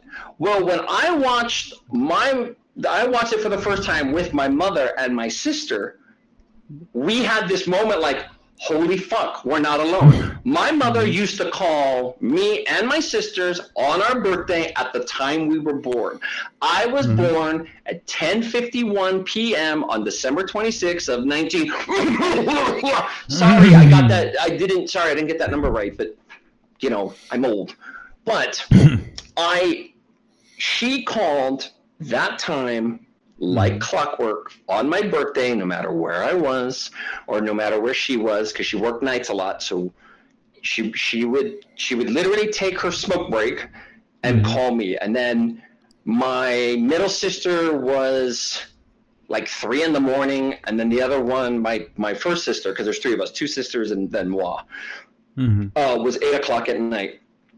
And we used to razz that woman left and right about the fact that she would do this. Like, you know, and even before seeing City Slickers, like, Mom, this is ridiculous. Like, you kind of call us every time and blah, blah, blah, and all this stuff. And one day, I, we were already all grown. Mm-hmm. She said, You give me shit now. She said, But I promise you, the day it stops happening is the day you're going to miss it. Mm-hmm. And I promise you, as the sun will set on this day, what I wouldn't give for just five minutes on my birthday at 10:51 mm-hmm. p.m. for her to call and tell me happy birthday. Mm-hmm. And tell and and in the scene, the, she kind of goes into the story about how he was born. She used to do the same thing too, because I was mm-hmm. actually like a week late. I was lazy even then, where I was like, "Fuck, I'll get out when I'm ready." And uh, yeah, because originally I was, I think it was like six days before that, I was um, uh, predicted as far as my my my birthday, and then they thought I was going to be Christmas Eve, and then they thought I was going to be Christmas Day, and then they realized that I was having complications in there, which probably explains a lot now, and uh, they went in and got me, and uh, yeah, the little things, you know, I, I think the message more than anything, and like I said, I know we've got on from quite the tangent, but um, No, love them while you got them. Like, I mean, there's so many people that I've lost over the years, and that unfortunately we will all experience that. And you know, my girlfriend, who's amazing, she, uh, you know, like with many family members, you know, there are times they don't get along or whatever they do, and I'm like, enjoy them while you got them. Like even the bonker shit they do, even the stuff where you're like, really, you thought that was a good idea? Um, yeah, enjoy them while you got them, because even even I mean, there were times where my dad did shit that was so stupid. I went looking around the house for adoption papers because I was like, oh my god, uh, I can't believe you did that. Like, are you fucking insane? And he's like, well, you know I am. I'm like, no, that's that, that was a joke. That was rhetorical. Um, you only get them one time around, and and you know, love them for it. Um, even some of the stuff you don't agree with. Like, I got people in my family. I mean, or had. Unfortunately, not in my family's past, but some of the shit they would go on about. I'm like, are you fucking serious? And then years later, where I'm at now, I'm like, fuck. I would love to. I would love to still tell them that what they think is completely wrong, and here's the evidence to support it. But I'd still love to hear them go on about it. Mm-hmm. So, Yeah. wow, sorry, I, I took that call No, in another that's- direction. I didn't even follow the Google Maps. I'm sorry. No, that dude. You know what? That's what makes this so great. Is just because That's why I love podcasting. I yeah. That's part of why I still love, and it's been off the air for well over a year. But that's why Mm-hmm. I really enjoyed um, ID10T with Chris Hardwick, or when it was Nerdist, because Mm-hmm. and and he came from a radio background in LA for like years before Mm-hmm. he started doing hosting and stand up, and that was always kind of his trajectory. But he was one of those people that when he decided to do a podcast, because the first episode he ever did was with um, Tom Lennon from um, Reno 911 yep, yep. and he had no clue because he doesn't do sports and neither does Tom Lennon. So he had no clue what he was going to do. Mhm. And he felt like oh, I got to have segments and I got to have this and I got to have that. And then over time, especially towards like when he really got big, where you see like some of the guests he's got, like Tom Cruise, you got that cackling midget? Like really? But even more so, like you look at kind of like he got Tom Hanks and stuff like that. And even when, because he's been off the air a little over a year, give or take. But even towards the end, he became a dad, and obviously priorities uh, probably changed. But and I think he still has that game show, The Wall or whatever it was called. But Yeah. a lot of what he did was wanting to have a conversation hmm and wanting to really just engage the person in front of him. Yes, a lot of them were promoting stuff, but ultimately, at the end of the day, you know, because one episode that I really like is he had uh, Ian McKellen on, who was promoting a movie he had done, and he was really sketch about the whole thing because it's like all in his mind, a lot of it is gotcha stuff, like, oh, you want to hear me talk about this, so you can put this in a in a clip, and so on and so forth. And little by little, he was like, no, I, I just like, what would you like to talk about? And he had already done for this particular movie, he had done like a ton of press and he was kind of over it. And then he started talking about being an actor and why he doesn't like doing press. And then it turned into a conversation. And there's been many where they go on tangents and they try to bring the conversation back around, but mm-hmm. ultimately it's like engage in a conversation. That's why, you know, this medium is so great. The immediacy, the connectivity to where, you know, you can tell stories, yes, you can have a message as well, but a lot of this stuff people can relate to. And I think that's why the best podcasts hmm end up being conversations. Like, yes, you hit on certain points you want to talk about and, and certain subjects, but we see so many where they kind of derail, as mm-hmm. this has, mm-hmm. and and they become something onto themselves. So, and you even put in the promo like we, you know, it's like, hey, we tend to kind of go in a different direction. We really took a U-turn. I apologize. No, that's dude, that's completely fine because you know what? I'm gonna tell you what, okay? Based on other people that I've podcasted with over, over the years, and I've podcasted with, you know, a few people since 2010. The majority of people, like, see, I love like the real and the raw shit like this. That's why I like to do it live and all that shit, you know. But a lot of those people, like especially one person in particular, um, would cut all this shit out. Like he would have to polish the shit out of this and cut this. Like it would, the episode would be five minutes, and I'd be like, "But that- you're cutting so much out. I wonder if that goes with an expectation because once again, it goes back to not just where media has gone as far as like entertainment. Mm-hmm. You know, now we're all in this ADHD mentality. Like people ask all the time, like, "Hey, have you watched this?" I'm like, "Fuck, I gotta sleep. I haven't watched everything like I can. Who can really?" Mm-hmm. Unless it's like kind of part of their job. But I think you know having a topic is is great and having stuff to talk about. But some of the best podcasts and and those who are listening i challenge you as well and and if you agree great. If not tell me to go myself. Um, mm-hmm. a lot of the best podcasts end up being conversations and it hits on points that are universal things mm-hmm. that we can all understand. And a lot of it is usually like faux pas stuff like mm-hmm. mistakes we've made or like you know at an early age i did this and like what the hell was i thinking? And then 20 years later like that lesson led to something that made mm-hmm. me successful or helped me realize what i had done 20 years ago and then how i had to kind of recompense either with a certain individual or even with myself. So i think mm-hmm. one of the best things about podcasting the ones that i love and i remember having that same mind glitch telling myself like well i gotta have this i gotta have that i gotta have this.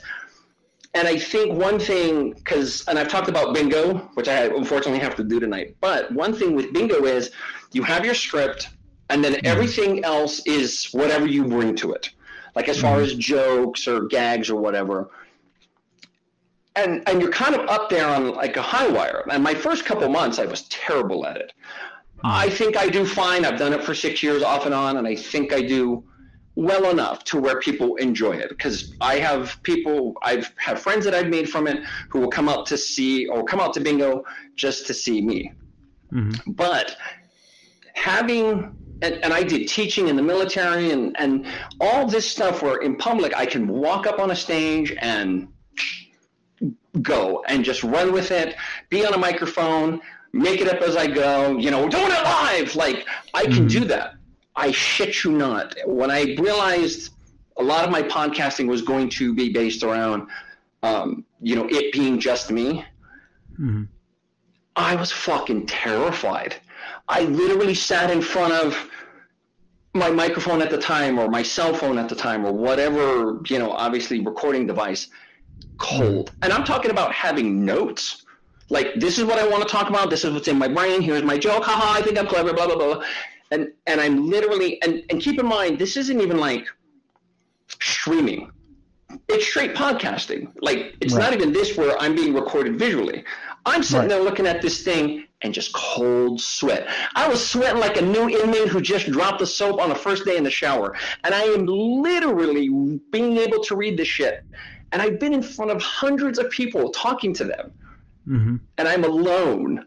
And I'm staring down this microphone and I'm like, fuck you, microphone. Don't you judge me. And then I would shut it off and then like get in my own head.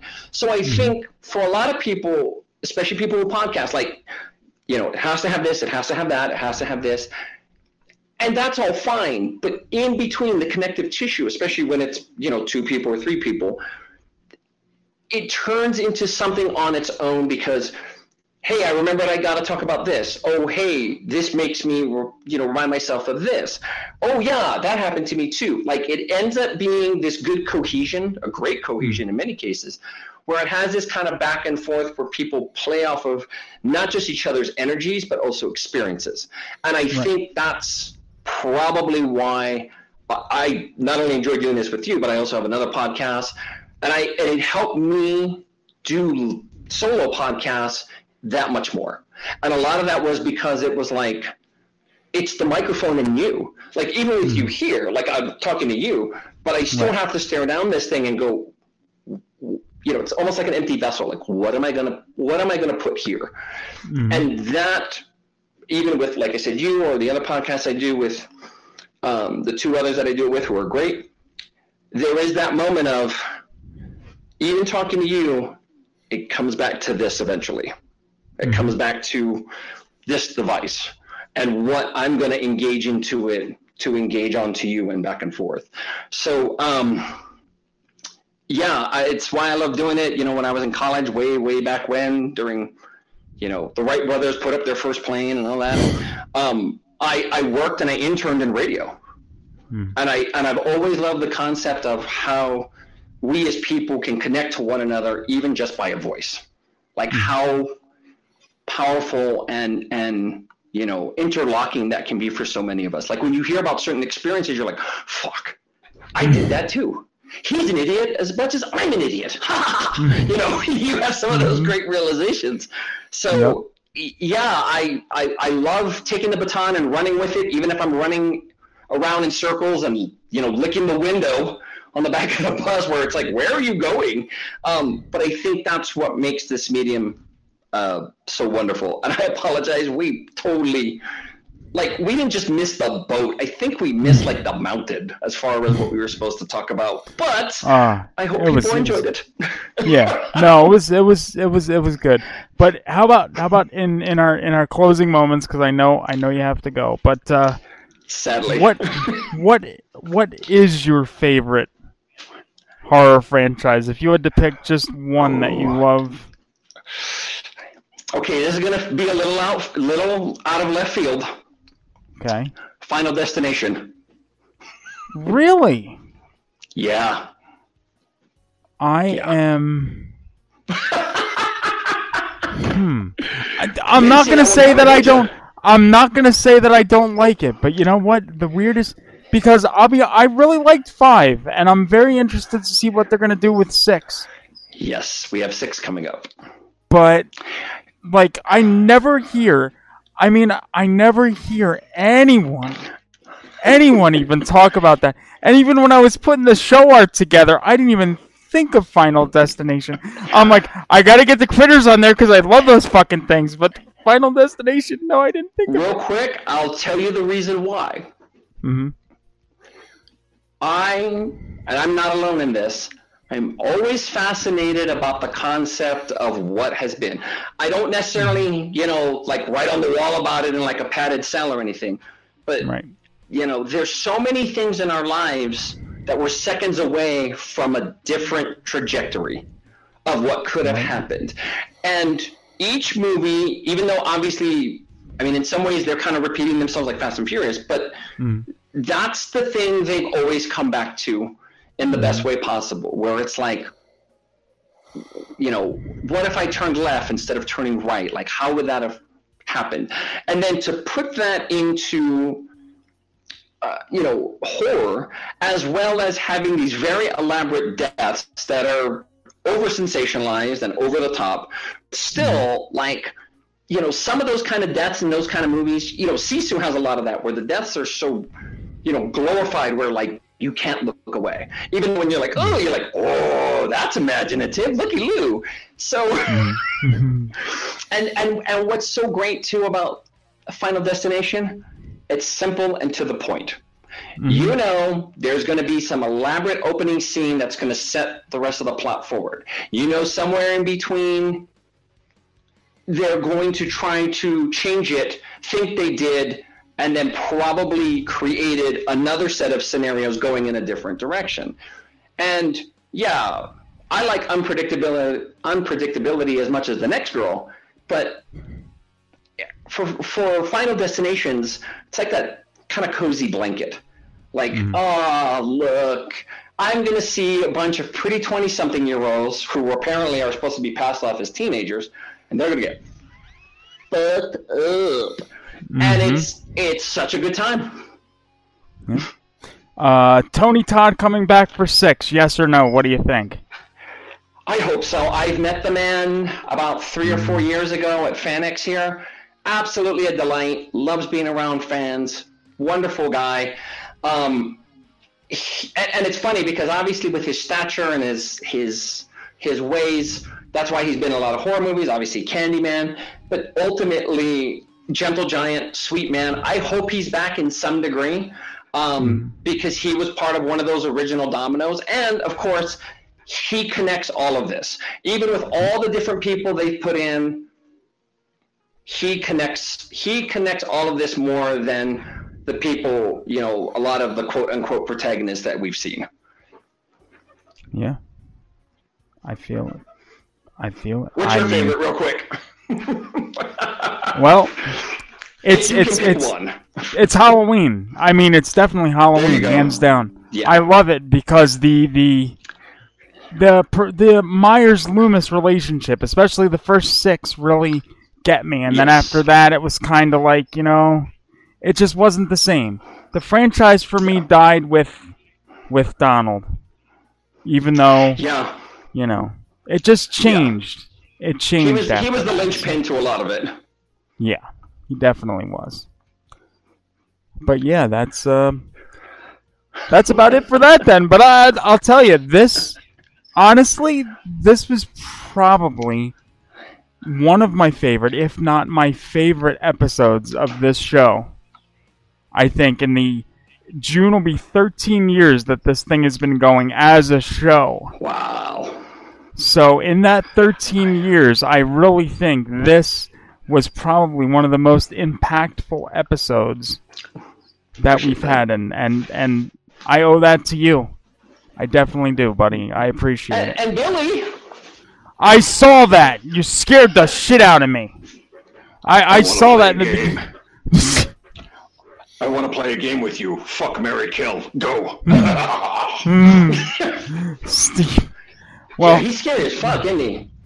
Yeah, that's Yeah. Mama's little baby love shortening, shortening. Mama little's baby love shortening cake. is is is is is Steve afraid of him too? no, Steve knocks him down all the time. Like Steve will fuck with him. Oh, Yeah. ah. No, Steve. Steve's like, nah. Steve. Steve's, Steve. Steve looks at him and he's like, "You got nothing here. Nothing. Nothing." That's great. I On love that it. note. All right. Until next time, thank you everybody for watching and listening, or watching, watching and listening. Watching. The, like watching watching. and yeah, that's right. It's a new fucking word. There we go. But And Theo, it's a new thank word. you, thank you so much. I'm telling you, you you're really, you know, you're bringing something special out here, and I appreciate that. I, I ramble at great length, but it takes two to make a thing go right, so I appreciate you as well, sir. Oh, thank you, and uh, we'll talk to you guys next time. Peace! All right.